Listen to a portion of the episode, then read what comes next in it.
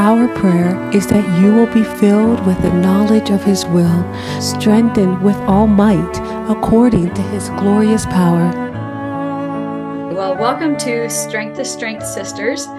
The vision of Strength to Strength Sisters is to encourage women to be catalysts in advancing the kingdom through biblical teaching, testimonies of faithful women, and thought provoking discussions. My name is Linnell Martin, and we are from State College, Pennsylvania, part of the Followers of Jesus Church here. And today we're excited to welcome Dorcas Showalter. She's going to be sharing on intentional growth, refle- reflecting with prayer and journaling, and specifically talking about how that journaling helps with reflection and with our relationship with God. Um, a little bit about Dorcas. Her and her husband Dennis have three children, Dixie, Tristan, and Stacy, and they moved from Montana to Chile. And although for a number of years she had been actively growing in God, the, the move to a place where nothing was familiar was a bit of a challenge in numerous areas. In 2017, she read the whole Bible within a year, and this decision had such a profound impact on her and marks a launch for her into a deeper level of intentional living. Through the last seven years, she has been using a combination of intentional pondering alongside prayer and the habit of journaling to help her move forward in growth. In the last four years, God has opened their home to an amazing opportunity as hundreds of guests pass through. People from many different countries have shared cups of tea or meals at their table, and as they look into the eyes of women and listen to their stories and heartaches, she realizes with greater clarity that she is a steward of the truth that will set them free. So it's her passion to show forth the praises of him who has called her out of darkness into his marvelous light. To be willing to tell her story of how God has worked and is working in her life and the and the hope that it may be an inspiration for other women to believe that they too can live with intention and purpose and to be life givers. So we're looking forward to hearing from you, Dorcas, and there will be a time of Q&A at the end, so you can be thinking of your questions as she is talking. And this call will be recorded, but you will not be recorded unless you are speaking. So before you get started, Dorcas, let's pray for you. Father in heaven, thank you for this chance that we have to get together like this on this Saturday afternoon. And we come to you as broken and needy vessels, and we recognize our need for your power. And so we just ask you to fill us today. Pray that you would bless Dorcas, especially as she speaks to us. Pray that you would give her clarity and um, wisdom to know the things that we need to hear. Pray that you would help us to have open hearts and that we would um, look at our lives and ways that we can grow and intentionally move closer to you in our journeys. Just bless her in a special way today. In Jesus' name, amen. Okay, go ahead, Dorcas. Good afternoon, ladies. It is so wonderful to be here with you all this afternoon. So, as I talk today, I am going to tell you things that I have learned in intentional growth mixed in with parts of my story. And there's several reasons why I do this. I do this, um, first of all, because if I just shared the things I learned, it would feel a lot like if you get these steps one to 10, then everything's gonna be okay. And growth is never steps one to 10, it is an ongoing thing in life.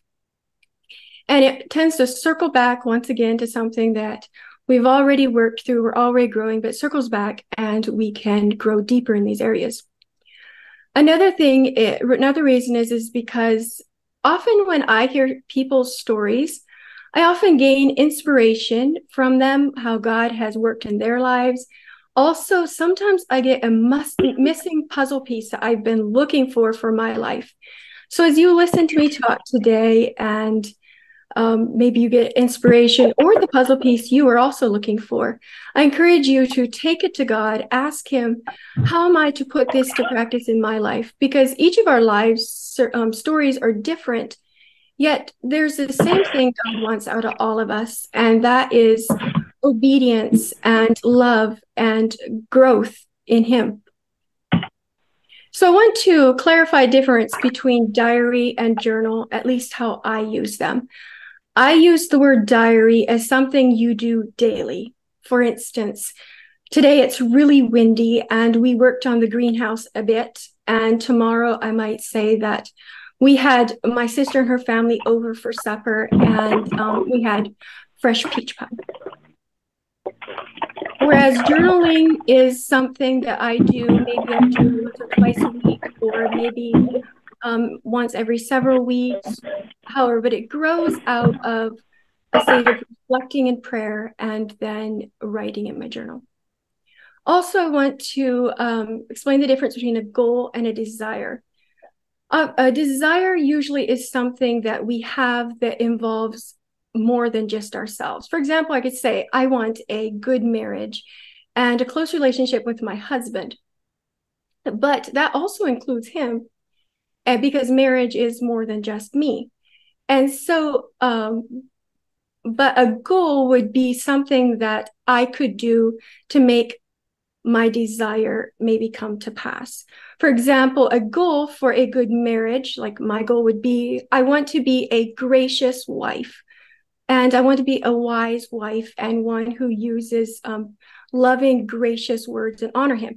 Well, I can work on that whether or not I feel like my husband is um, participating.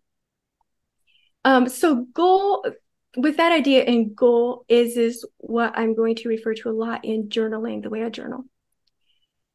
So, the kind of journaling I did for many years, starting as a young teenager until several years after I was married, was the kind of journaling where I would vent. Like when something I was passing through difficult times in my life, I would I would journal and I would just vent everything that was in there, and it seemed to relieve the pressure at least for a time. And then the diff the I would move on and I would stash my journal somewhere because it's only about a quarter full, and I'd stash it between my mattress or behind something. And we moved often enough in those first years that we often would uncover this journal. And if I was the one that would do it, I would open it up and I would read, you know, and I would read lots of details that I would just rather not have remembered. And then I would have to work through the um, things that these details would bring up in my life. But one time we moved, I was, um, just stuck in my mind. I was um, my husband and I were taking things apart in our bedroom, and he lifted up the mattress, and there was one of my journals that I'd stashed away. And he opened it and he read a little bit, and I saw the hurt that came into his eyes.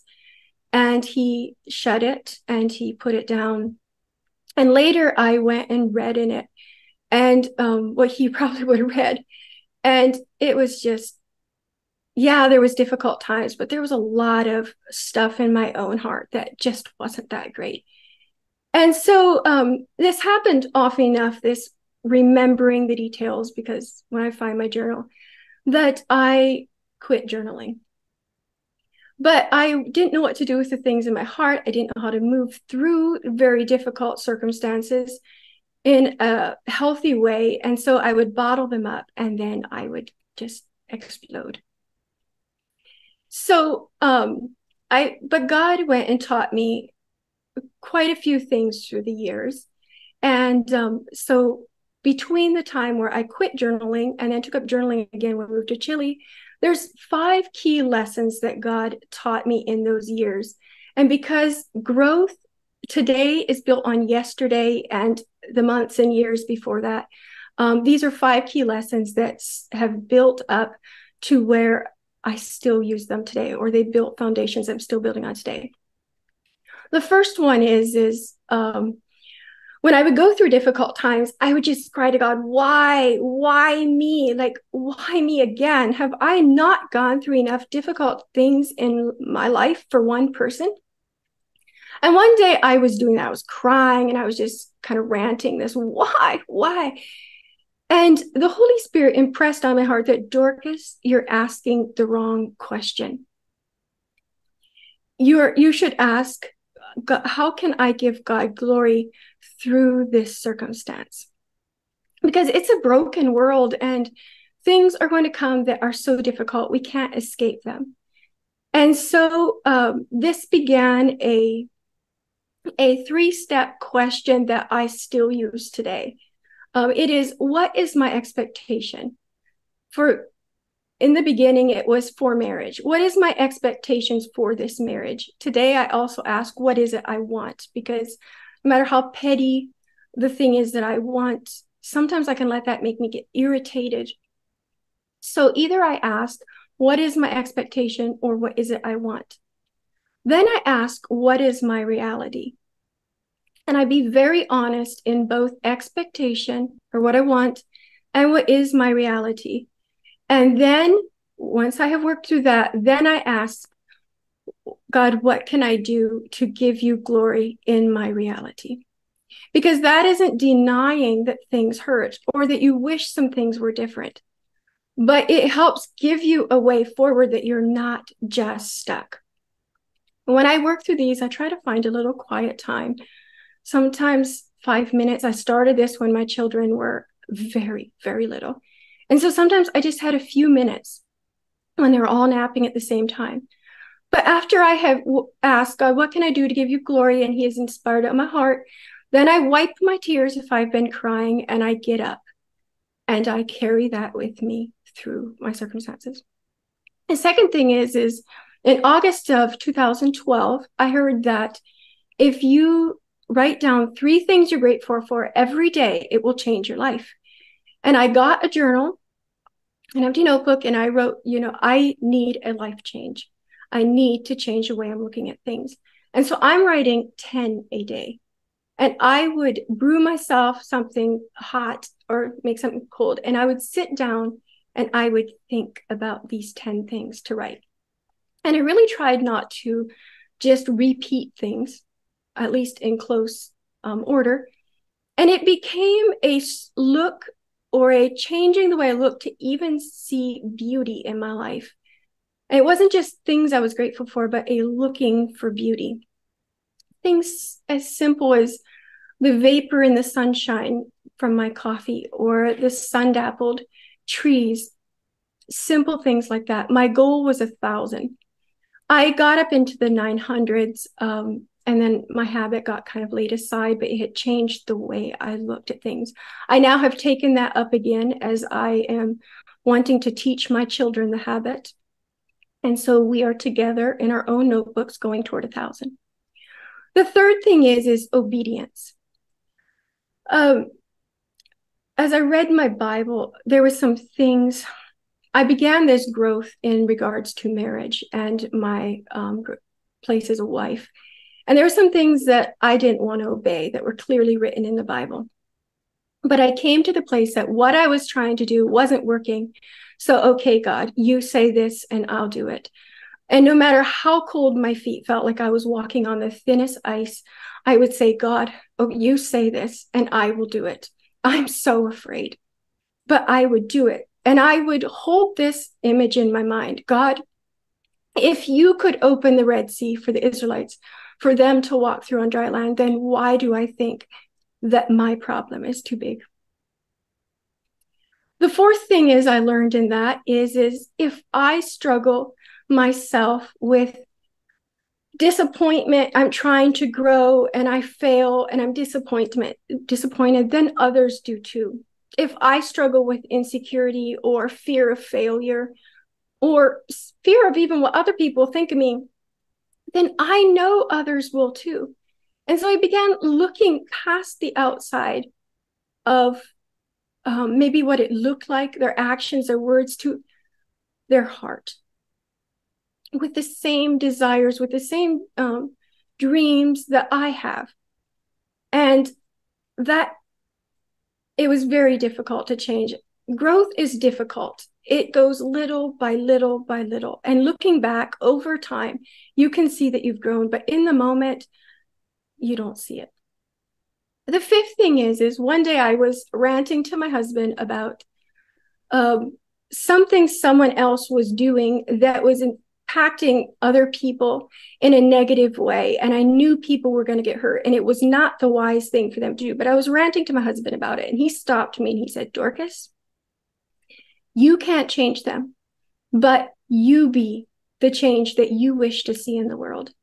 And I thought about that a lot as I was going about my daily things. And I took this analogy from an, a little fable that I had heard as a child for my picture of how I want to be. And it's the analogy of the sun and the wind. There was once a traveler going along the road, and the wind and the sun had a were talking and they had a competition who could make the traveler take his coat off the quickest. And the wind, the sun said, You go first. And the wind, it blew, and then it blew harder and harder and harder. And the harder the wind blew, the more the traveler wrapped his jacket around himself. And then the sun said, Okay, it's my turn. And the sun came out so jo- gently and so softly and shone on the traveler. And pretty soon the traveler, he takes his coat off and he's walking down the road. I thought that's what I want my words and actions to be. Naturally, I want to be the wind. And if something's not going the way I want, I want to push. But I knew it didn't work. And so I wanted to be the sun. And I still carry that today after about 12 years. The analogy is still how can I be the sun? So we moved to Chile in um, 2017. My husband and I are not very in the box people in some things, but this move to Chile, God opened the doors so clearly, and it was so out of even our box, so, so radical. In fact, after we moved, and people would ask us, So, how long do you be, plan to be here? I say, Oh, I have no idea. I never would have expected this move a year ago. So maybe next year we'll be in China. Like it was that radical. But God had opened doors so widely. So right before we moved, my friend, a friend had given me a journal, and I thought, I don't journal, but it was such a beautiful cover, and we moved in suitcases, and that was one of the things I slipped into the suitcase to bring down with me. And the first morning here in Chile, I woke up before everybody else and I brewed some coffee and I sat down with my journal and my Bible and my coffee. And unknowingly to me, I made a first entry in a new way of journaling. I'm going to read a snippet from it. I keep thinking of Sarah. She left family and familiar too and went with Abraham. The difference I knew our destination, she did not. She had it a lot harder than flying two days, suitcases, meals in the airport. And yet she is held up as an example for women to follow. I have so much to grow in. And then later that evening, I wrote another um, entry. And here's several sentences. It says, I would like to think that my life here in Chile will be much more peaceful and simple, that it won't be so rushed and busy like in Montana, always feeling like I was behind. Maybe it will be, but there will be some things that need to be different. For one is my phone. So as the days passed, I would think about those things that I had written in there, and I was beginning to make some changes. And I would come back and I would make entries into my journal about things that changes that I was wanting to do. And then I would go on and I would start them. Or the little changes that I had already d- uh, had incorporated in my life and how it was already in such a short time making a difference.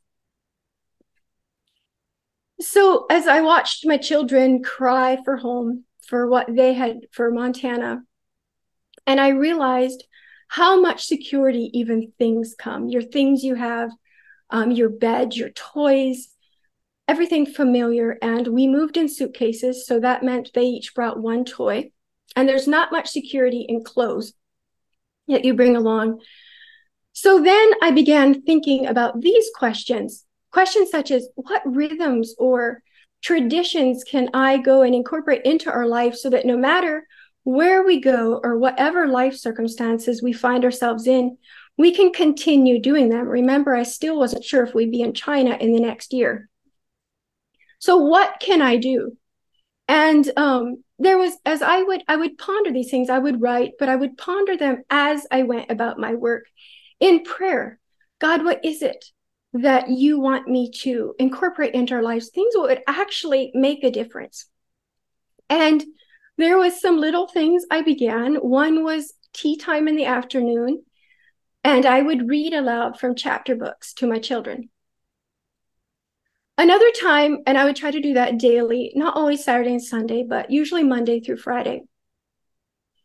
Also, another thing was um, I began a weekly intentional time with each of my child children alone. I would um, prepare them a tea tray, a little snack. I would take them into my room. I would seek to reach the heart of my child. This was so new to me, but um, these are things that God impressed onto my heart, and I would ask Him, God, what is it that um, I could? How can I reach the heart of my child today? Or what is it that I should tell my child? And um, another thing that I thought about was is so I didn't have tweens yet, but I was thinking also about te- tweens, teenage years. And another thing I thought about is I want home to be their favorite place to be. Yeah, sure, they'll get to go out in youth when they get older, but how can I make home the favorite place? And so it was, and I would pray these as I went about my work. So it wasn't just that I was just sitting there quiet time all the time, just many hours a day or even an hour. I would be thinking about this as I went about my work. I was learning to homeschool, um, which we need to do when we move to Chile.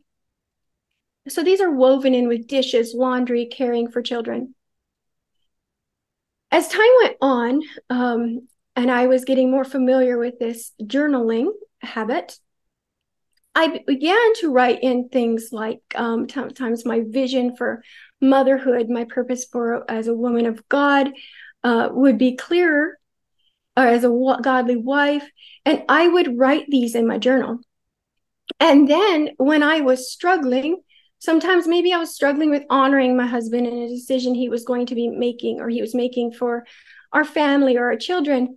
And I would even write that in my journal. I'd write, I'm struggling with, but I would write it minus the details I didn't want to remember later.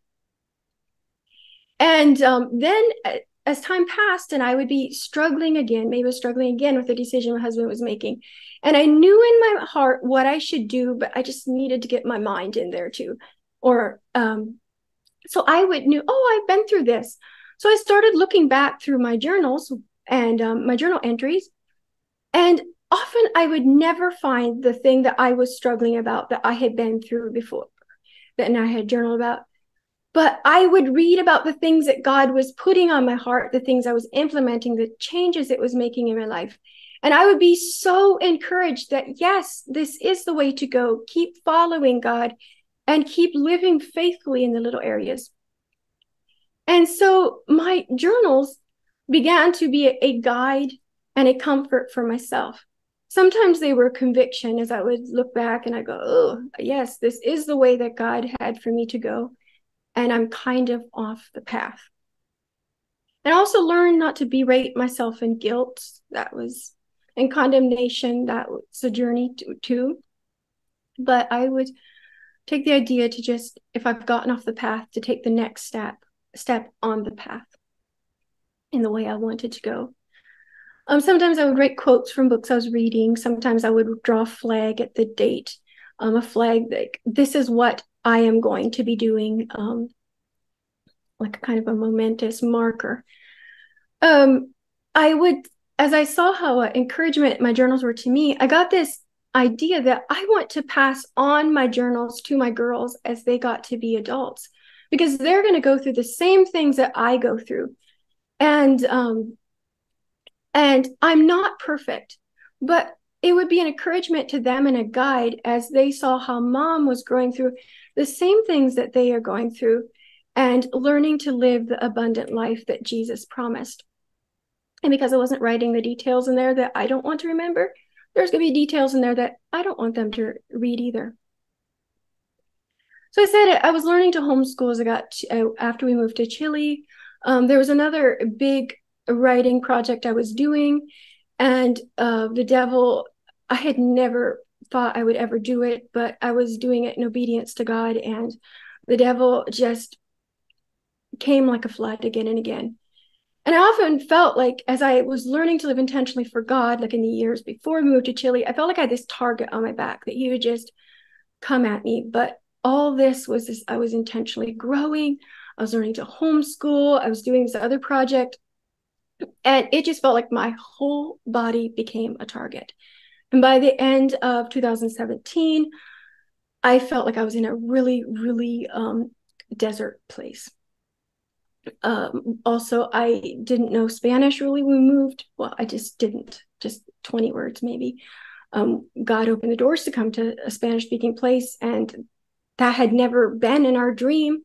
So therefore, we came without really knowing Spanish. The services were church services were in Spanish, and I didn't really get much out of those either. So ending 2017, and I was praying about that, and I just January 1, I wrote in my journal, and I was praying, God, I just feel like if I can just know how much you love me, just down to every fiber in my body, if I could just know I think I'll be okay, or like I'll know I'll be okay. I just I just had that idea. On the sixth of January, I was reading something that um, Ruth Chou Simons of Grace Laced. Um, she paints and um, writes encouraging posts for women. I was reading that she was going to read through the Bible in 2017, and I thought, oh, I've never read through the Bible before, and I would like to do this. So I found a Bible reading plan and to read the Bible in a year, and I began. And I read through the familiar story, familiar to me story of creation, and um, I had already began this thinking about intentional things through my work. So as I was working, I began thinking about creation too and what it must have been like. And then I came to the verse it said about that God said, that um, he looked at Adam and he said, It's not good for man to be alone. I'm going to make a help meet for him. And I looked up uh, what exactly does help meet mean? And I kind of had this idea, kind of um, abstract, but I wanted to know, you know, I'm intentionally working at this intentional growth thing. And the uh, the definition came that was uh, when I looked up, it was suitable. And I thought about a help suitable for my husband. And I, this opened up a place in my mind. I call it holy imagination. I've called it since then. But my husband and I, before God, and God says, you know, he, the same command is to us as he gave to um, Adam and Eve to be fruitful, to multiply, replenish the earth, subdue, have dominion over the earth. And my husband and I, um, are quite different in the way we think and analyze. And um, and I thought about God, how could I was already growing in marriage, but now this was another step deeper. God, how do you want me to be a wife, a help suitable for my husband? We're so different in so many things. And um, I prayed that prayer through the days following, and um, I realized that, you know, where we're different, it's not exactly wrong, but it's different. And so I began to look at my husband with that approach that where we're different, you know, it's not an area where I need to have conflict with him. But I thought a lot about um, my part in being suitable. God help me become more gracious, more loving, so that I can be to my husband what you want me to be. Because I realized in reading the story of um, when God said that to Adam, or God said that about Adam, about the help suitable, was is that he lived in a perfect world. He had God, but there was a part of a man that is not filled by God that a wife fills. And I want to fill that well. So I um, my husband in recent years, we were talking about some things that um, past uh, areas of some areas we're talking deeper conflict we had had when we first married and and he gave me this analogy and i love it he says you know he says often we think of when we get married the, the wedding day as this huge blooming tree of love you know the fruit but actually he said it is just a tiny sapling and he said we didn't realize that and we came in with and we had our differences and baggage we carried and stuff and we had a lot of conflict. And he said, We should have been nurturing this tiny little sapling. It was never made to handle the storms that we threw at it. But thank God he taught us many, many things. So I continued reading the Bible with this idea of the holy imagination. Um, I thought about Eve as she went and took the fruit. It says that she saw it was good to for um, saw it was good, beautiful, and she thought about it before she went and took it, and she ate it. And the results today is just staggering still from that one little thing she did. And I began to think, wow, is there anything in my life that maybe I'm doing? Because it was a direct dis- um, disobedience to command of God. And it's really easy for the flesh when we see commands that God gives us, explicit commands in scripture, to kind of uh, say, you know, if we think about it long enough, it's easy for me to say, oh, you know, it's not that important. But as I looked at Eve and I held my life up to it, I saw that there was areas in my life that I was kind of um, giving myself room to maybe not wholeheartedly follow God's commands. As I read, kept reading, I downloaded an app on my phone that has the King James Bible and Strong's Concordance um, beside each other. The, the numbers are right in there in the scripture. And I would look up words like all kinds of words, words that I thought I even knew. Um, I would look them up to be uh, sure, is this what it means? And it was so interesting. And I was so surprised. I kept reading the Bible, but the Bible, every bit of it was interesting. I was finding little nuggets in all the most unexpected places. But because I was reading the Bible through this, thinking about it so much and the people and why would people have acted like that? What would they have been doing that made them act this way? And um, thinking about my own life in parallel, what would I have done if I was in their situation? Uh, I one needed a little bit more quiet. Um, I wanted a little bit more quiet to think about this. So I began getting up early Sunday mornings. I would be sure, no matter how late I went to bed Saturday nights, that the area of the house that I was going to be in, seeing when I came out of my room Sunday morning, there was nothing in there that called my name. I wanted everything put away. And I had the coffee maker ready to just push the button so no coffee making would wake the children up early. And those Sunday mornings became so, so precious to me.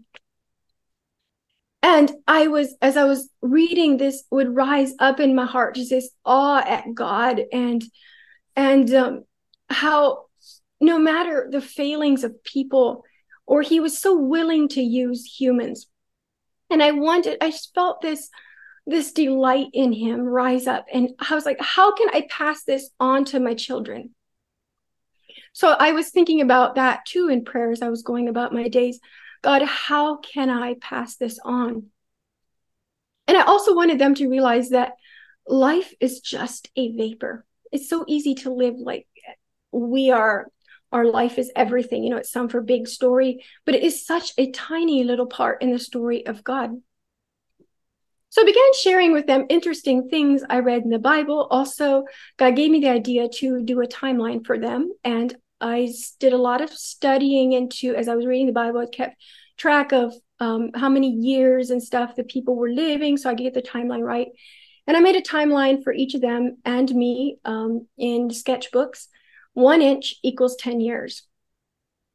And I when I showed them how long, if we live to 70 years is compared to even to Adam's life, they're just like, wow, that's hardly anything. And I was like, yes, thank you, God. That showed them that life is going to be, their life is a vapor. I was surprised to see that Genesis covers one third of the current day world history.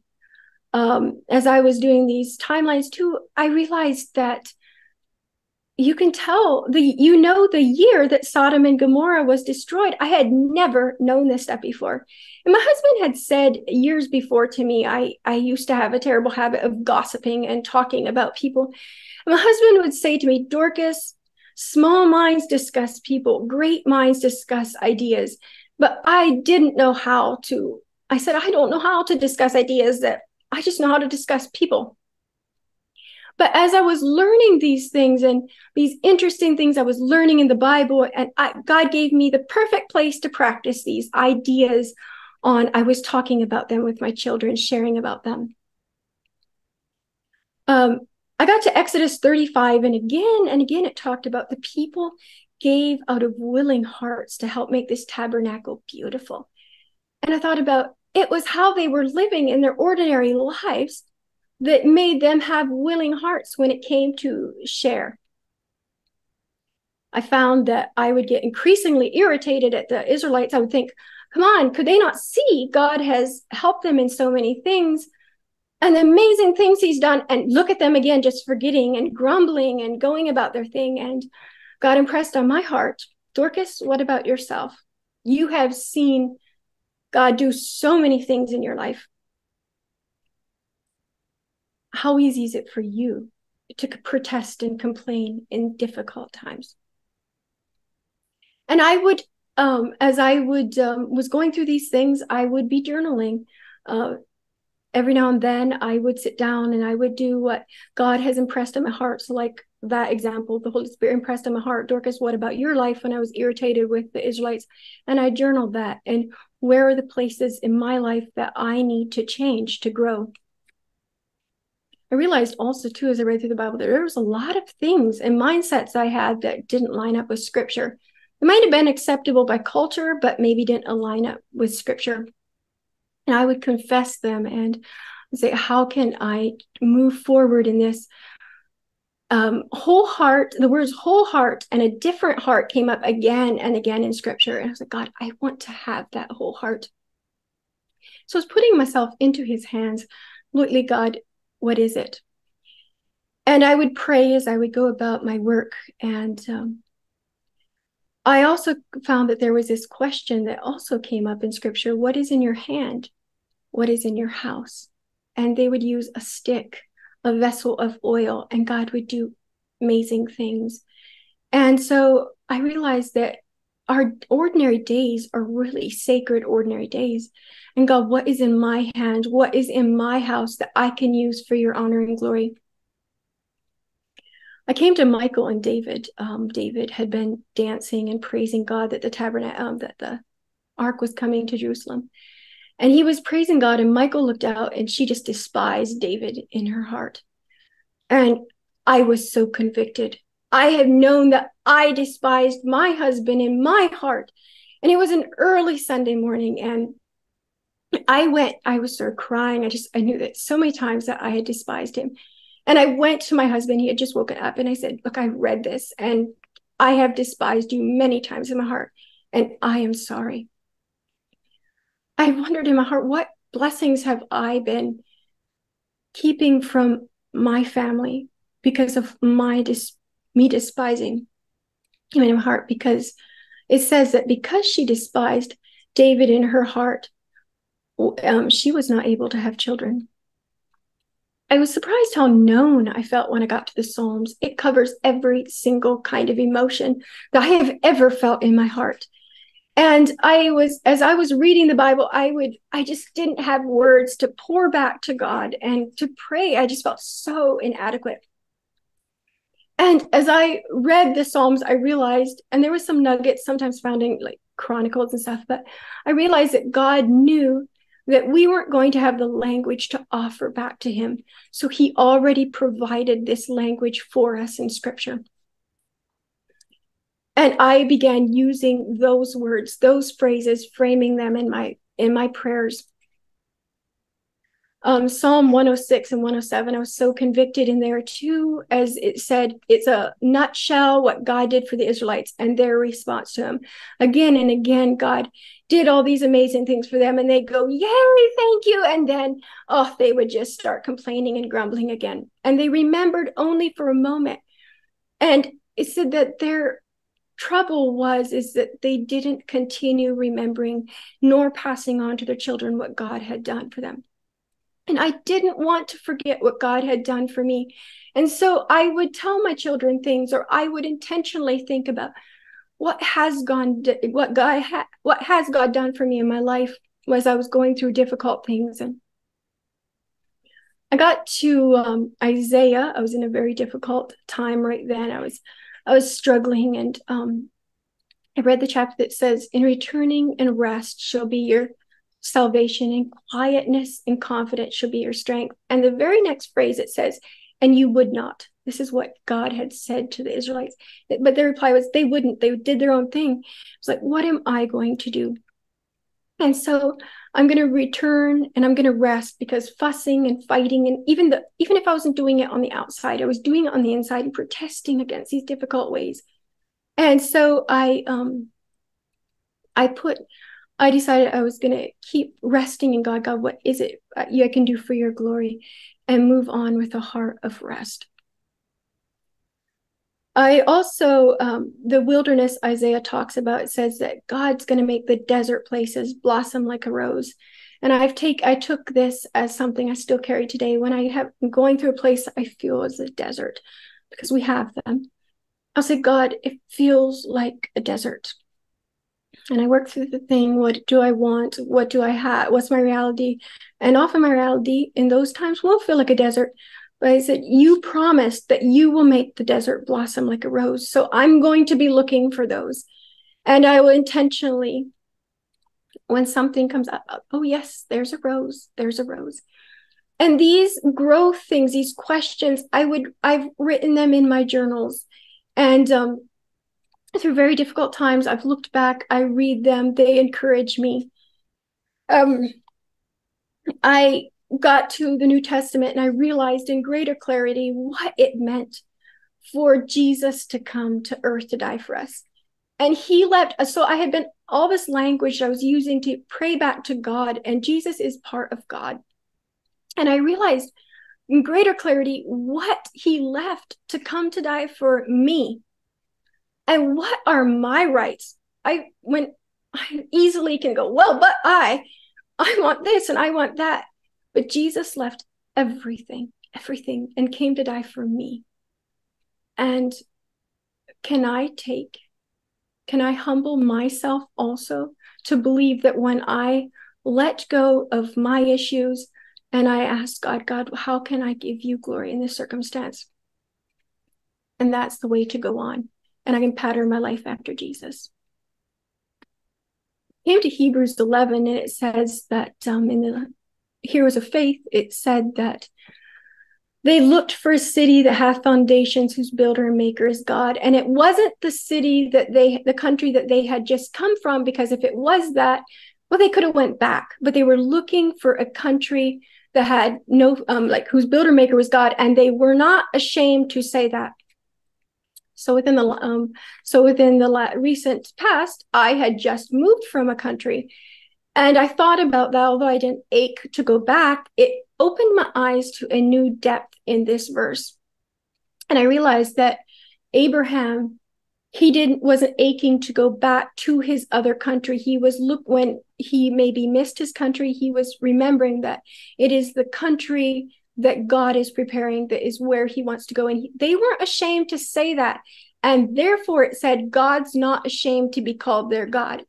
And I thought, oh, by my um, by my responses and the way I live my life, God will either be ashamed that I say He's my God or not. And that was these things are just staggering. I I would just say, God, I help me.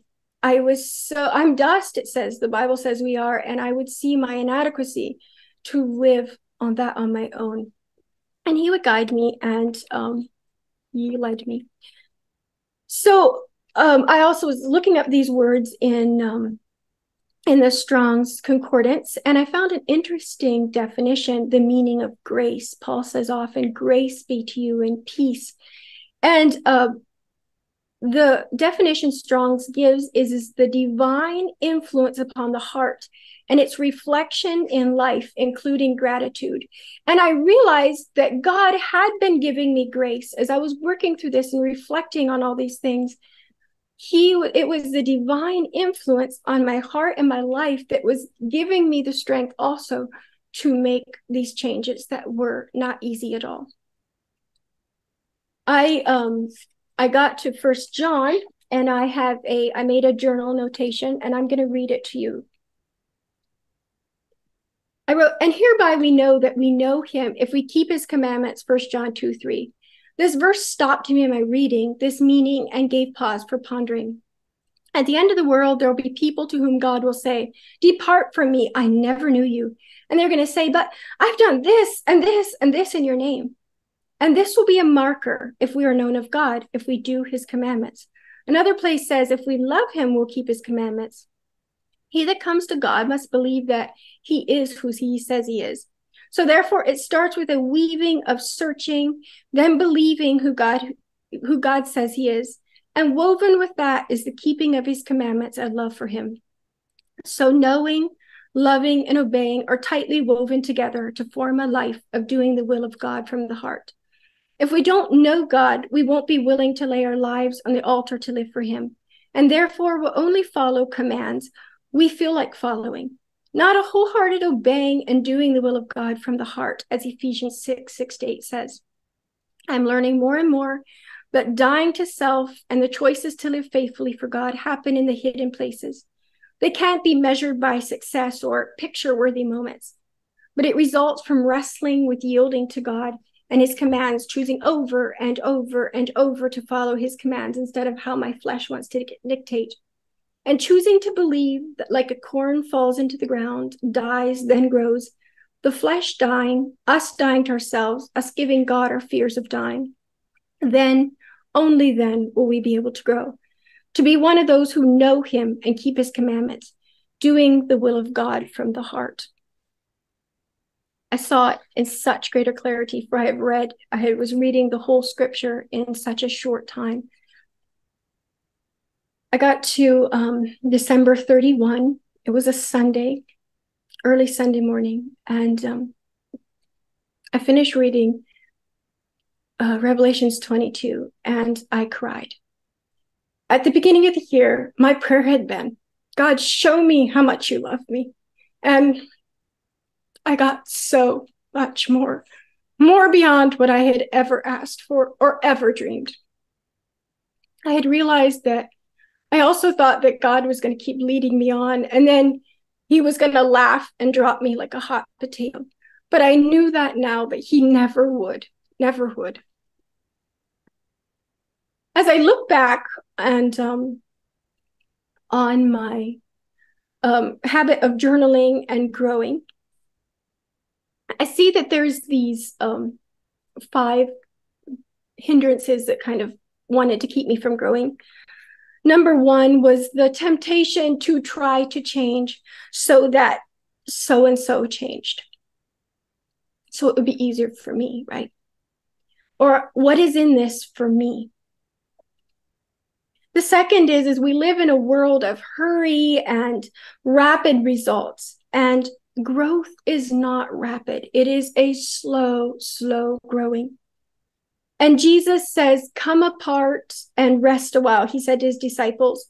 And so I took that as um, a little invitation for me. And sometimes I would um, I would have the children play with Legos or something very quiet and turn on a story for them and say, I need some time with God. Please don't knock on my door unless there's an emergency. Now, they were not toddlers anymore. Um, but they were old enough that they um, knew. The third way is is to look for a way to just stop the pain because it's a broken world, things hurt. And um, one of the ways that I but to stop the pain just try to avoid it we tend to make decisions that for the moment look good but in the end really aren't things that that are good um, I experienced that enough that I realized that. And so the place of what is my expectations, what is my reality, what is um, how can I bring God glory helped me through that. The fourth one um, thing is is the childish want for people to hurt like I feel like I'm hurting. Um, two things that helped me there is to remember that sun analogy and I want my life to be like the sun. I want it to be on others. I want it to I want to be gracious. I want to be loving. And also to remember to be obedient to God's commands. He doesn't say to do to others what you want others to do to you only when it's convenient for you. I found out too as I read scripture that God doesn't put uh, clauses in there like I want to put clauses in scripture. The fifth um, hindrance I found is is that in in growing intentional growth is is what worked well in one season of life might not work well in another season. And life is full of seasons. Sometimes seasons last for one week, sometimes it lasts for several months.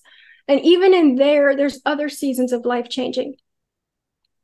And it may not mean just because it doesn't work well in this season might not mean that it's not wasn't a good thing but to let it go and god what's going to work what how should i do this in this season or or show me.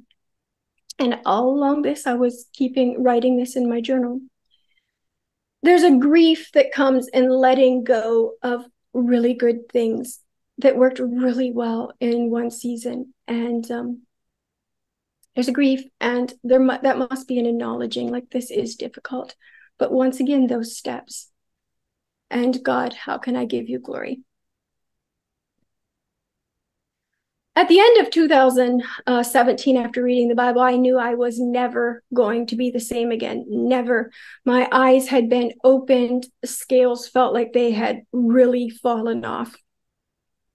Um, i could already look back over the um, over this intentionally adding in little habits into our lives like the tea time the intentional times with um, children other things that i had um, god had put in my heart i was adding in and um, they came from seemingly small beginnings yet they um, yet they were already producing results i wanted.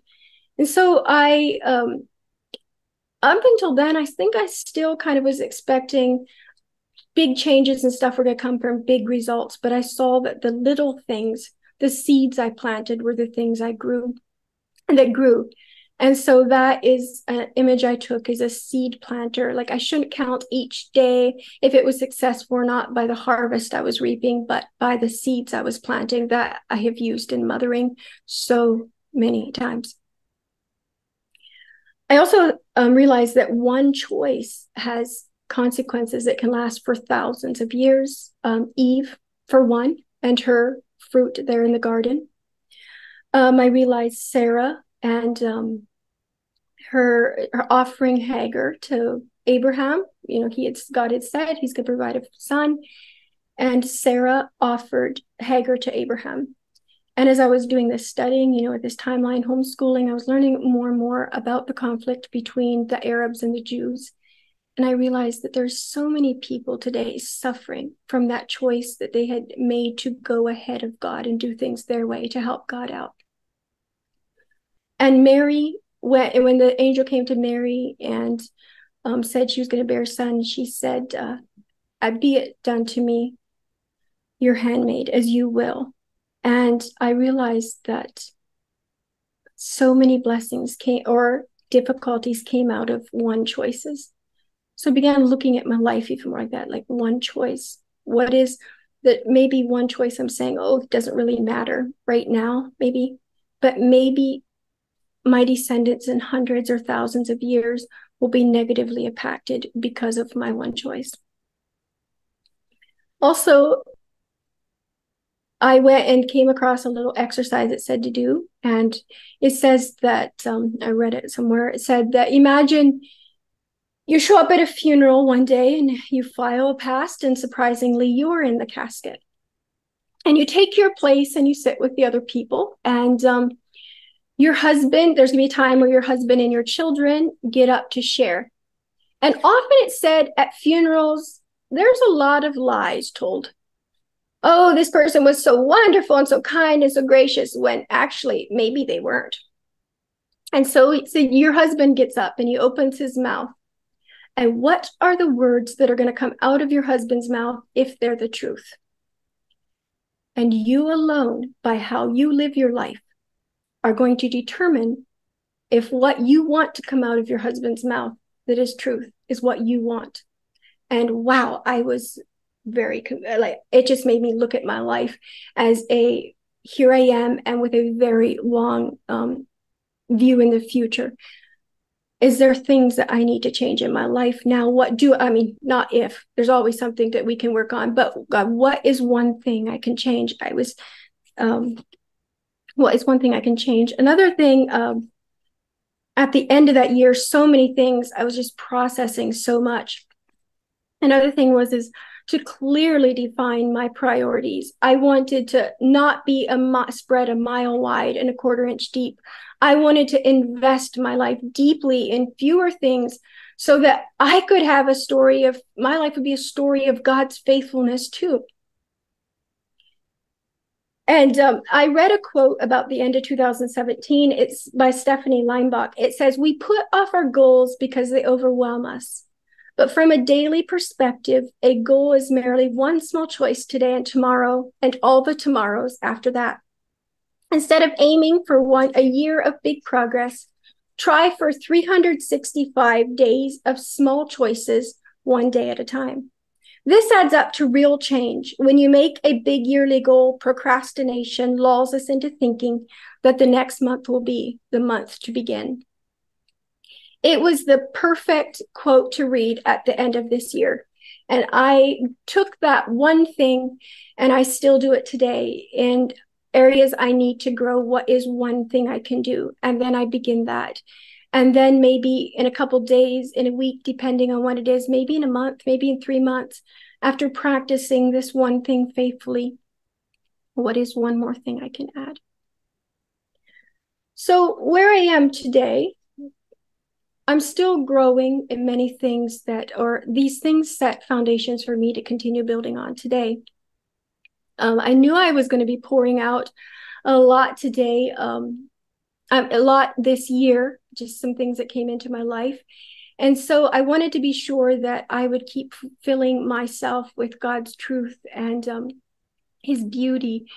And I decided to read the whole Bible again. This is the second time.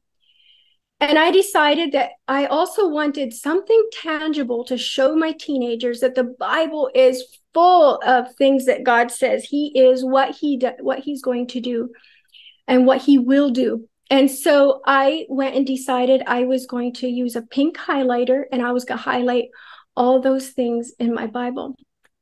I think I like to use the wax ones. I think I'm on the fifth or sixth highlighter but it is so beautiful. All these things in the years I wasn't journaling, when I said that I had asked myself, if God could open the Red Sea, then why would I think that He couldn't open it for me? There was other things I also took and held in my mind. If He could, if Jesus could break um, five loaves and two small fishes to feed a multitude, why do I think He can't do it for me? But I'm it just brings back memories of all the places I've been growing. And I see today, how many years later, how much those in, seemingly insignificant beginnings have are growing and bringing fruit that I really want to see in my life. So difficult times come in our life. We cannot avoid them. I call them holy sandpaper.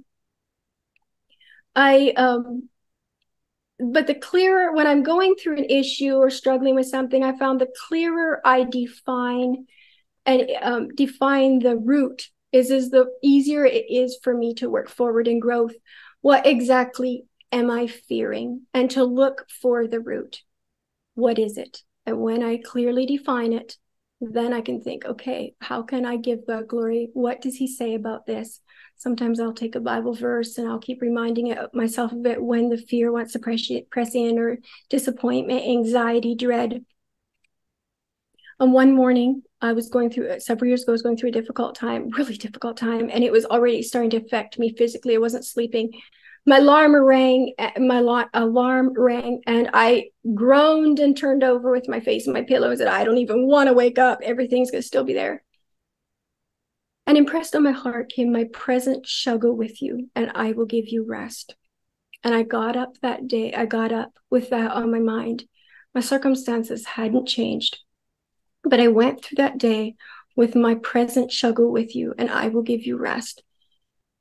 And my heart was changed. It was restful. And that is something I also still think of today a lot to practice living or to live with awareness that God's presence is with me. Some days I just go lean my arms on the windowsill in my kitchen and look out at the mountains, at the trees swaying in the wind, at my yard, and I think about, you know, one leaf, one blade of grass is a miracle. And I deeply ponder, I look at my yard and I think one grass, but here's my yard. That's a miracle. And grass just covers the world. And one leaf, I could take a long time and try to paint a beautiful leaf, and then it still wouldn't be living. Yet there's these trees full of leaves, and the world has trees all over. How amazing God is.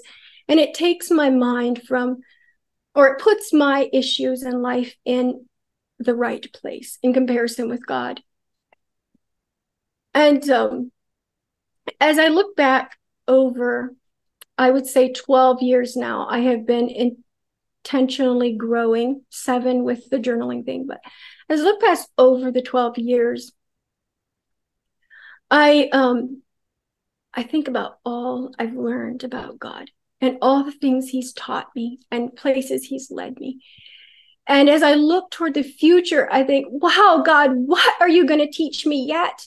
If I live to 70 years, I have how many years in front of me yet? And there's this excitement that I feel, and they're like, what am I going to learn? Yet I know that ahead of me also lies a lot of difficulty because as I look back, I learned these valuable lessons in the difficulties. But I know that God is with me. I have the Bible there. I can see that I can read that He's with me. You're not, I hold your hand. I'll be with you even to the ends of the earth.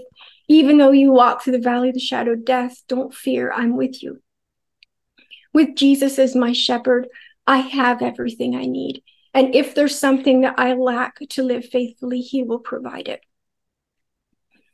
And also, as I look back over the last 12 years, I can see as I gave God my loaves and fishes no matter how tiny the step was I took in faith, I can see God filled in all the gaps, all the gaps. And He took care of the important things.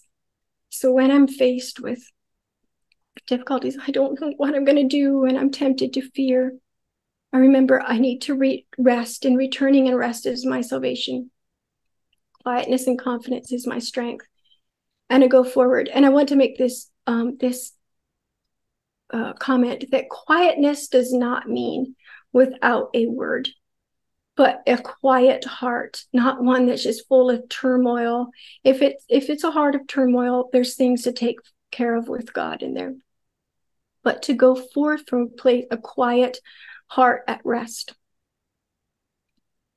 Here's a um, and as I was studying for this, I was back reading over that first journal I began seven years ago it's just so amazing to see the things I planted in faith and where I am today. And I I planted um all our life, this is all our life is each moment is lived in faith. And we are on the battlefront every single second.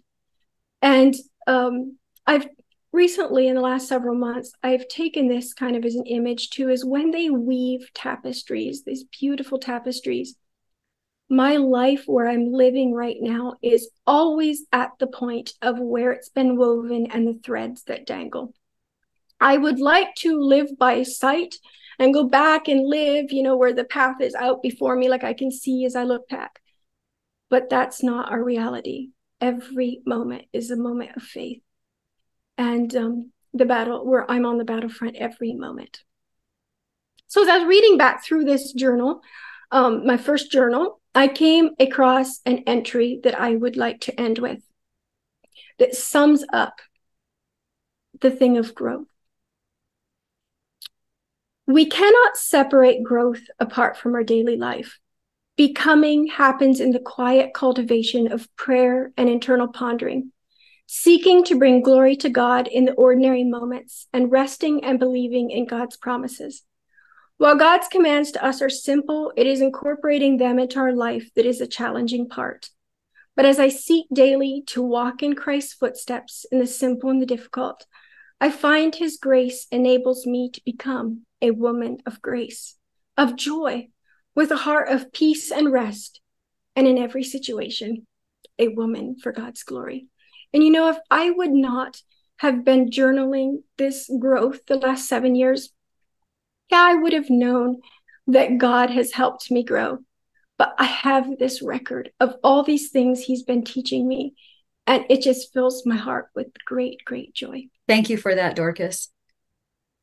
I wrote down different things that stood out to me. And I like how you ended there talking about looking back and seeing God's change happening. And I I go back to something you said in the middle where you were talking about the children of Israel and how they their fault was that they didn't continue remembering. And God gives us this grace, and you, I like the definition that you used of grace, the divine influence to change.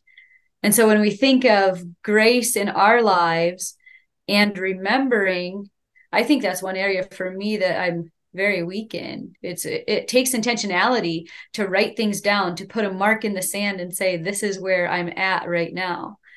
It takes intentionality. So thank you so much for what you shared. We're going to open it up now for the Q&A and you can either turn your video on and ask your question or you can submit it through the chat as well and we will give them to Dorcas. Um, so Dorcas, maybe to get started here, you talked about um, journaling and your children. How do you do that on a day-to-day basis with your children? You talked about the gratitude journal. Are they doing they're writing down their own three things are you doing more things beyond that with them well honestly when i began with them they really needed a life change too you know the or the just the mental thing you know teens and hormones and you know um, honestly to children what they feel is stronger than truth. And um and it is for us too unless we work through and realize you know the truth sets us free and so we don't do it every day. Sometimes there's seasons when we do it every day, and others we might go a week or two before we do it again. And they were go when I began it, they were going through a kind of a just difficult time. And so I told them, I told them about my own story about the 10 things because I needed a life change. And you're very grateful, are you not, that I changed? Well, yes, of course. Then here, let me help you. And so we're going to do 10 so we do 10 and then um, at the end sometimes depending on what's going um, or what season of life we're in i'll say write one place where you've seen god work today or evidences of him. Maybe it's just the wind in the trees or or to cultivate that in them. Um, or i'll say maybe this is a season where write one thing that you can do better like you want to grow in tomorrow so that it's a active growing. Um, my uh, because I journal, um, our two oldest have taken up journaling, they call it, because I use the word journal, but they definitely do the diary. But all the things, but I think it will grow into um, into the habit of also journaling like I um, like I do because I plan to start giving them questions to work at journaling themselves, like go work through this because um, I wanted to pass on. Remember, according to the Israelites, their fault was they didn't remember and they didn't pass on. And so, as I would learn things, I would seek to pass on to my children. Um, one of the terrible things that the devil tried to say to me was, "Is you can't pass on because that to the children because look at you, you're just starting to learn it." But I realized that no, that's that's not the truth we have to pass on. And I can say, you know what? I even have said to them, you know what? I was reading the Bible today and and um, it went, I read this and I was so convicted because I hear I'm doing it and I need to change and I see it in your life. You need to change too. So right now I'm working at the intentional growth stuff in their in their lives so that they'll begin journaling soon. Like I asked them too, at the end of your life, what is going to matter at this moment? You what other people did to you or your own actions. So they don't write all those things down yet. They're just processing it in their mind.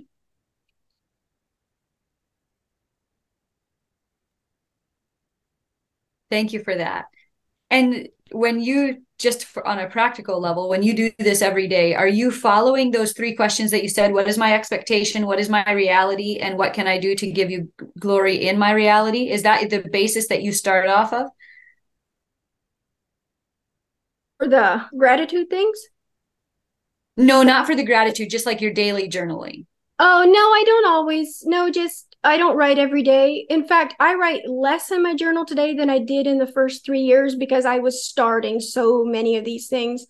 Um, today, actually, um, today, well, I'm parenting tweens, and I've realized recently um, that I've been kind of nurturing this fear in my mind that's starting to, I was starting to get kind of critical. Like I wasn't really parenting out of uh, mothering out of a heart of here i want you to grow you know i'm going to train you in the way of the lord here. It was just more like oh, i was starting to react out of fear. And so um, i processed through like i thought about that. What's my root issue? What exactly am i afraid of? And it was stuff in the future. What am i afraid of? And i journaled that like here i've been really struggling with criticism and this is what god showed me and now how am i going to put this into practice? God help me. I, i've never parented teens before. And um, so that's what i'll do. Or sometimes my vision i just realize wow god this mothering thing walking in your way is i can see it already is growing fruit in my children as they watch me and then they imitate me also. I wish they imitated me more but there's a lot of things you just have to teach your children and um, I'll journal that.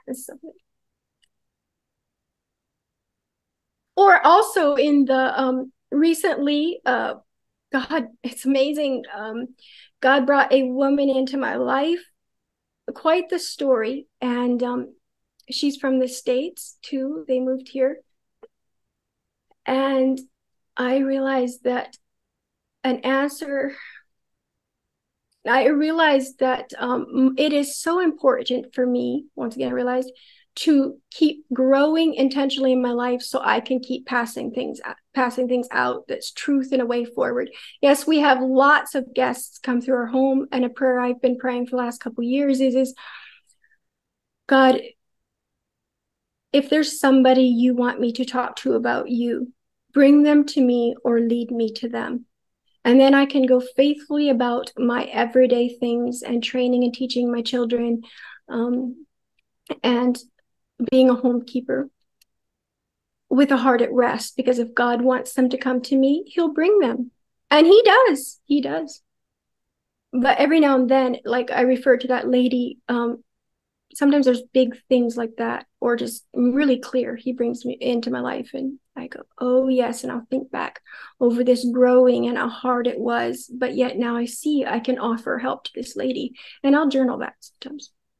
And then as I read back over my journals, remember, it's it's very encouraging to read what God's done for me. And that's one thing about my own journals is I can read a book somebody else wrote and it's encouraging, but my own journals are on a whole deep deeper level because this is what God has taught me.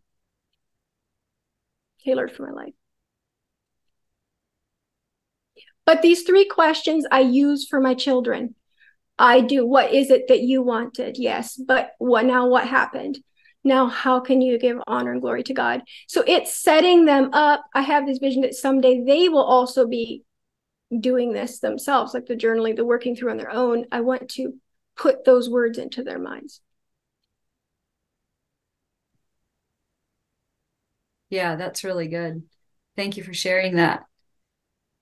Okay, what are some of your questions for Dorcas? I really appreciated, Dorcas, the way that you were able to paint a picture of how real and tangible um, God is and wants to be in our lives as women. Um, two things that I think about. You said that often, as you read through scripture, you found people using what they had in their house or in their hand and how God moved and worked and multiplied. And that is that is just such a powerful idea for us in our everyday life. And um, that that's going to be a definite encouragement to me I really, really appreciate that. And you know, yeah, it makes my heart burn. I I love to um learn these new ideas and, how God wants his kingdom to grow in New Testament women's lives as they fill their humble roles wherever they are. It's just so beautiful. So I really, really appreciated that. Um, also, really appreciated how you um, said what you did about that verse when the angel visited Mary um, and asked asked told her what was what what they had in mind for her. And her response was you know just behold the handmaid of the lord be it unto me as you have said. And um yeah may god find us faithful and ready and the realities of of um the two kingdoms that long for our attention every moment of the day. Um may we be ready with that response because I have a little side note in my Bible beside that response of Mary um, that I've written, and it says, Do not fear the staggering request that's made of the woman in this place, that lives in this place. So thank you so much for what you shared, Dorcas, and I. Um, yeah, just praise the Lord for the work that He's done in your life. And that's a very beautiful testimony. And may He richly bless your desires and in the life of your children and your church family. I say this that um, as I look what God's done in my life, and He took me and I can see what how he's using me and my husband. And I just think, wow, God, if you could do it with me, you can do it with anybody, anybody. And um, so that's my encouragement. He will use you if you're willing. Chronicles says he looks through the whole earth to see whose heart is willing, that he can work in them and show themselves strong. And I'm like, that's my verse. It's him. It's him. There's, it's not because I wanted to do this growing there's nothing in me that really, really enjoys the hard work of growing, but I love the fruit.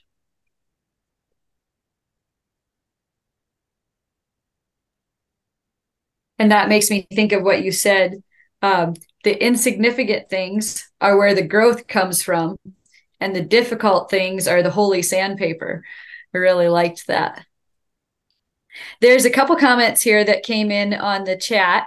Um, the first one says, Dorcas, thank you so much for taking the time to prepare and share with us today. It was so rich, and I wrote down so many things, but I want to go back and listen again and write down more.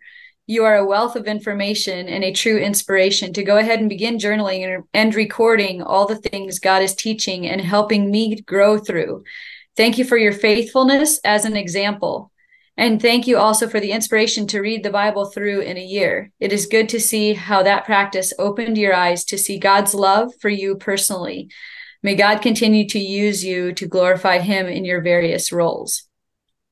And then the second one is a question for you. When you said doors opened for you to move to Chile, how did this happen? Did you pray for change or did it just come? Wow. Uh, let me think. Do we have five hours? Um, long story. No, we were not praying for the move to Chile. Um, in fact, we had other plans set in mind for doing in our lives, and um, but God brought an opportunity, closed some other doors so clearly for some little plans we were going to do, and then um, we accepted. Uh, the church here burnt had a church had a fire and um, my husband said, because of those doors that were so closed so clearly, because of something else we wanted to do, like travel, we are planning to travel, my husband and I, to go visit somebody, and God just closed those doors. Long story. And so he said, you know, I feel like God wants us to come down here. And we came down here and um, we're like, we had lunch with um, one of the couples two days before we left, and they asked us, so what would you um would you all consider moving to Chile?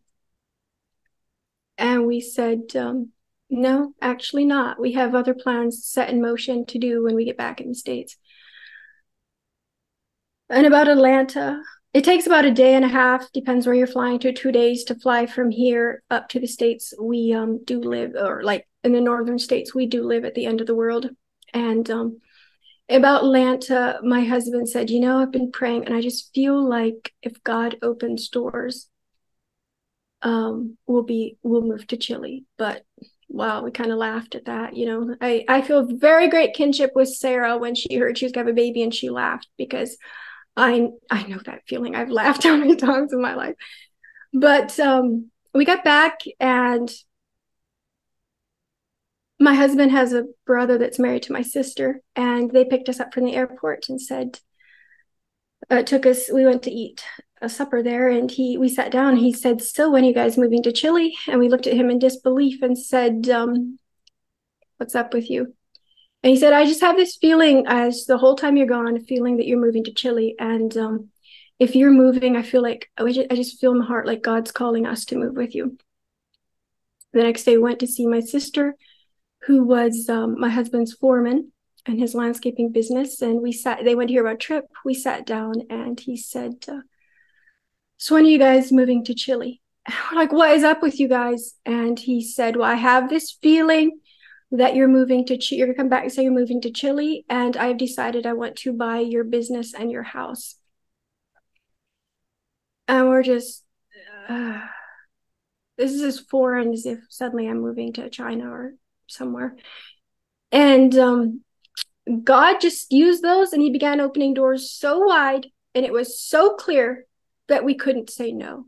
Or, I mean, we could have said no. We could have said no. But you know, the thing is, if we would have said no, and I look back over the seven years of my life and all the things that I've learned and we've learned, what blessings and large places that we would have been saying no to. And that's pretty staggering. So, yeah, um, it wasn't without difficulties. Um, as we were out to the airport to uh, fly to Chile, moving, um, we got the word that my husband's bro- uh, my husband and his brother's mom had been in an accident, was killed. So we turned around and went back for the funeral. And uh, yeah, that's just one of the many, many things. But the doors, God had opened them, and we walked forth in faith. And here we are.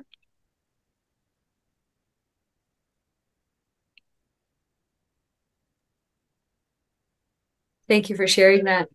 When God moves in clear ways like that, and we respond yeah it's just there's a comfort in that. And now looking back you can see all the little doors that you didn't necessarily notice before that you were walking through. And you can look back and see them and yes god did lead us to this place. So thank you for sharing that. There's another question here that says can you please share the bible app you had that came with the strong's concordance? And then along with that do you have some book recommendations for us that that you that helped you and that you would recommend it for someone to study further? Yeah um i don't have my phone right on me but to show you the app but i searched in i have a what do i have? I have a samsung so it'd be android. I believe it's android. Um, I don't know what you're looking at Apple or those, but I looked in my Play Store and it said I just searched King James with Strongs, and there it's a purple app, a light purple one, and it the numbers are right in beside the words. You can go and put there's a little option at the top of the screen that you can have it just scripture or scripture with words. And I have another Bible app, uh, the YouVersion Bible app that I use for when I go through Bible plans and stuff like that. I like that one. But this other one is the Bible with Strongs. So my um and I want to make this I want to make this um recommendation for reading through the Bible. So when I read through the Bible the first time, I read, um, I began at the New uh, Old Testament and read straight through the Bible, but with Psalms and Proverbs a bit each day. And I thought, as I read, I thought, wow, that's just so much Old Testament. So this time I chose one that reads in the New and the Old Testament.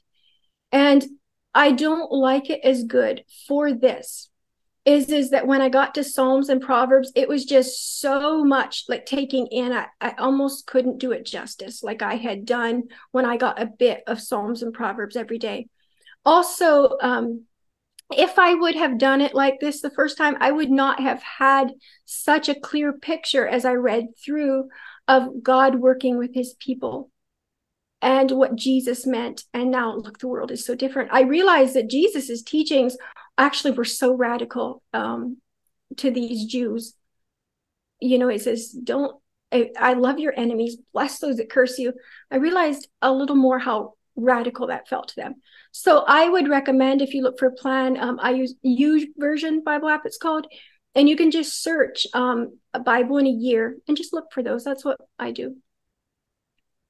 But I decided that every couple years I want to keep, I want to read through the Bible, not every year, because I want it to be um, something I kind of focus on as I read through. And yeah. Also, books, yes. So besides the Bible, there are three books that have really, really impacted me. Um, I agree with Charles Spurgeon when he says, read many good books, but live in the Bible. And that is my advice too, because if you're not going to the Bible to shape your life, then whatever good books you read and stuff will not truly change your life. But the first one is called Own Your Life by Sally Clarkson. And it says, God has made you with the capacity to live courageously, to have great faith, and to become a person of influence. Learn to live each day with spiritual intention and see how your moment by moment decisions add up to a breathtaking life story that shines with God's love. You're, you'll let you'll come alive with confidence, energy, and purpose as you discover His footprints, fingerprints in your most ordinary days. Your life will become a lasting legacy that points others to Him, and He will honor your decisions beyond what you'll ever imagined. So, as I came out of reading the Bible in 2017, I read this book, Own Your Life, it's called. I recommend any of her books. She writes to women, to moms. And um, someday I hope to own them all. I think I have 19 of them. I've collected them over the years, but they're that good. Um, another one is also by her, and it's called The Life Giving Home creating a place of belonging and becoming. In our deepest hearts, we want home to be the place where our spirits are filled, a life giving haven of warmth, rest, and joy that will encourage everyone who enters it, a welcoming respite in an isolated culture. And um, so many good things in it. And she has a lot of practical things in there too that they did. And while I might do some, I don't do them all. And I want to say this because I've heard people do reviews like, oh, I never could do all that. Well, if we wrote everything we did in a book, it would probably feel overwhelming to somebody else. So read it with prayer and journal it. And as you go, if you read it, and yeah, it's the life giving home. The third one is not one that I have in paper copy. I read it on a library app. Someday I hope to own it. But it came in direct um, prayer as I was praying with God about, um, my God, how do I keep parenting these teens? And it's called Like Dew Your Youth Growing Up with Your Teenager by Eugene Peterson. And it's like dew, D E W, comma, your youth. And he says, adolescence is a gift, writes author Eugene Peterson. God's gift to the parent in middle age. This gift dimension of adolescence, adolescence is my subject. For adolescence is not only the process designed by the creator to bring children into adulthood, it is also designed by the creator to provide something essential for parents during correspondingly critical years of their lives. Christian parents are most advantageously, advantageously placed to recognize, appreciate, and receive this gift God so wisely provides. It is so good. And don't be put off by the titles um, of the chapters. They're kind of probably catchphrases that youth do say. And even if your youth aren't saying them, the chapters are just full of stuff I have never, ever, ever read before in a book for youth, um, parents of youth. So good. So that's like dew your youth.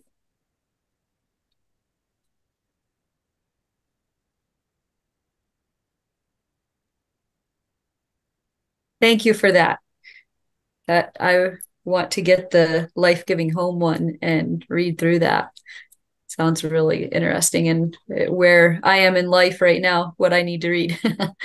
um, someone is asking, do you read the Bible digitally or in paper form? I read in paper form.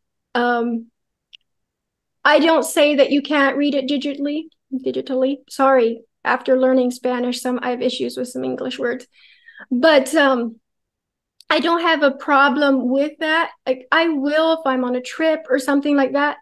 But one of the re- there's several reasons why I read it in paper form. One is is because I want my children who are growing up in a tech, technological age to um, read the Bible also in paper. I've lived apart from that, like it came in since I've been born, but my children are not growing up in a world where they don't know they don't know world before cell phones.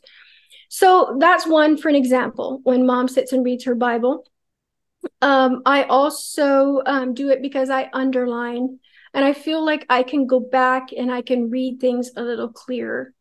Um, I mean, little better. Like I can kind of sit at a verse or something a little longer. I don't know. It just does something to me. When I'm on my phone, I just have this crazy temptation to scroll a little faster.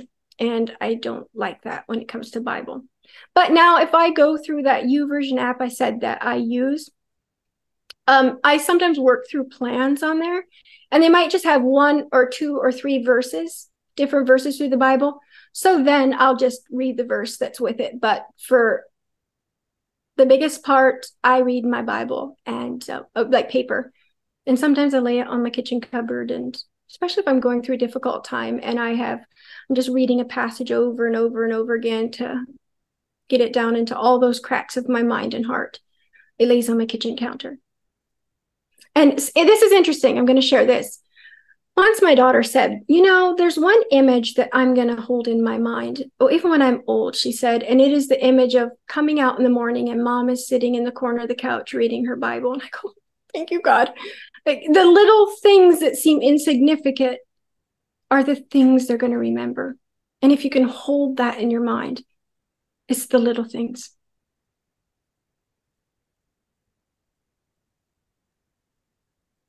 Thank you for that. Thanks a lot, Dorcas, for sharing. Um, that was really good too. I just feel like I could identify a lot with your life in different things you mentioned, and one of them is moving to Mexico in 2015 um, with a lot of little children. But then even the thing of journaling, like I feel like that's when my journaling actually took a new a new turn. and I really like the practical three questions that you gave um, to use in journaling, and also the um, inspiration to help pass that on to my children. I feel like um, helping them process and just do life here even is is different. And um, just having those three questions are really neat and i really appreciate that. So thank you so much for sharing and god bless you. Yeah i i say that not everybody needs to do such a radical movement and move like that but god taught me things through that that i can i have needed i've learned and can share with everybody else who doesn't need to make the radical move to learn them And even though I want to mention this, that even though I've been working at this for how many years, it doesn't make that the denying your flesh to grow any less painful. But the memories of what God has done helps sustain and make, helps remind me that this is the way to go. Like it's it's worth the work. Um, right now, there's uh, some things that God's brought into my life that I'm going to kind of deeply be investing in the next year, 2024. And it involves Spanish. And I know Spanish, I can have a conversation in Spanish, but this is going to even take me into deeper levels of this. And my flesh just wants to curl up under a blanket and say, one month, not a year. But I say yes to God. I'm your humble handmaid and also this when i started doing the changes obeying god and stuff uh, like 12 years ago, I never realized that I would ever use those lessons.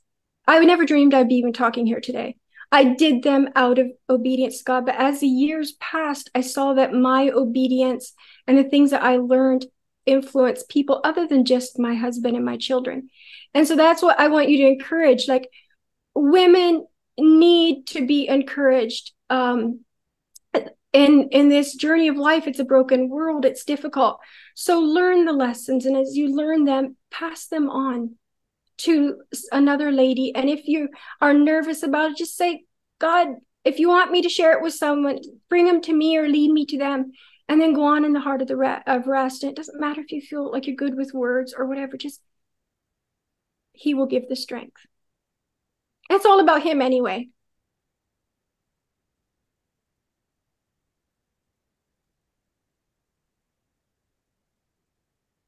Yes, thank you for that. And and that makes me think about the I, I liked how you used the tapestry of time is living on the edge of completion, which is history, right?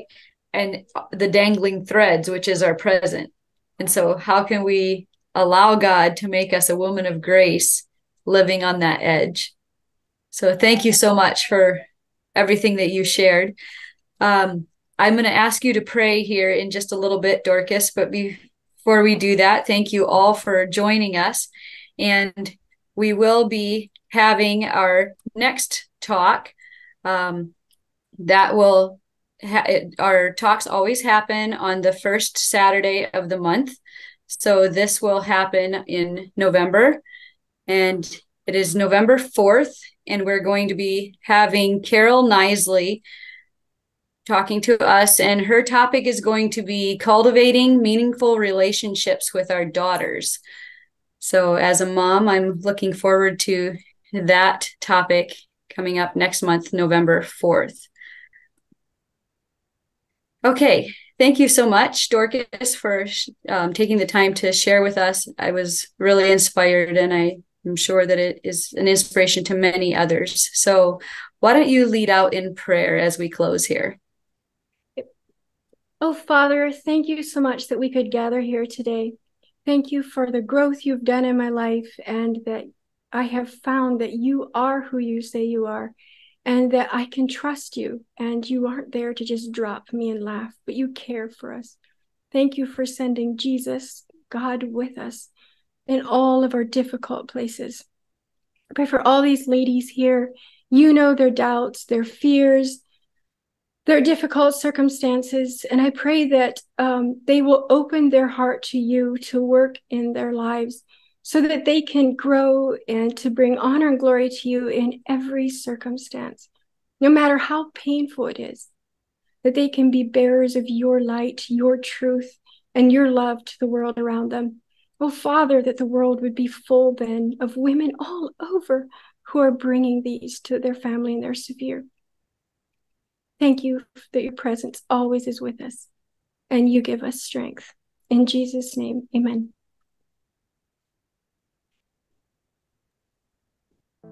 Amen. Thank you so much. Walk worthy of the Lord, fully pleasing Him, being fruitful in every good work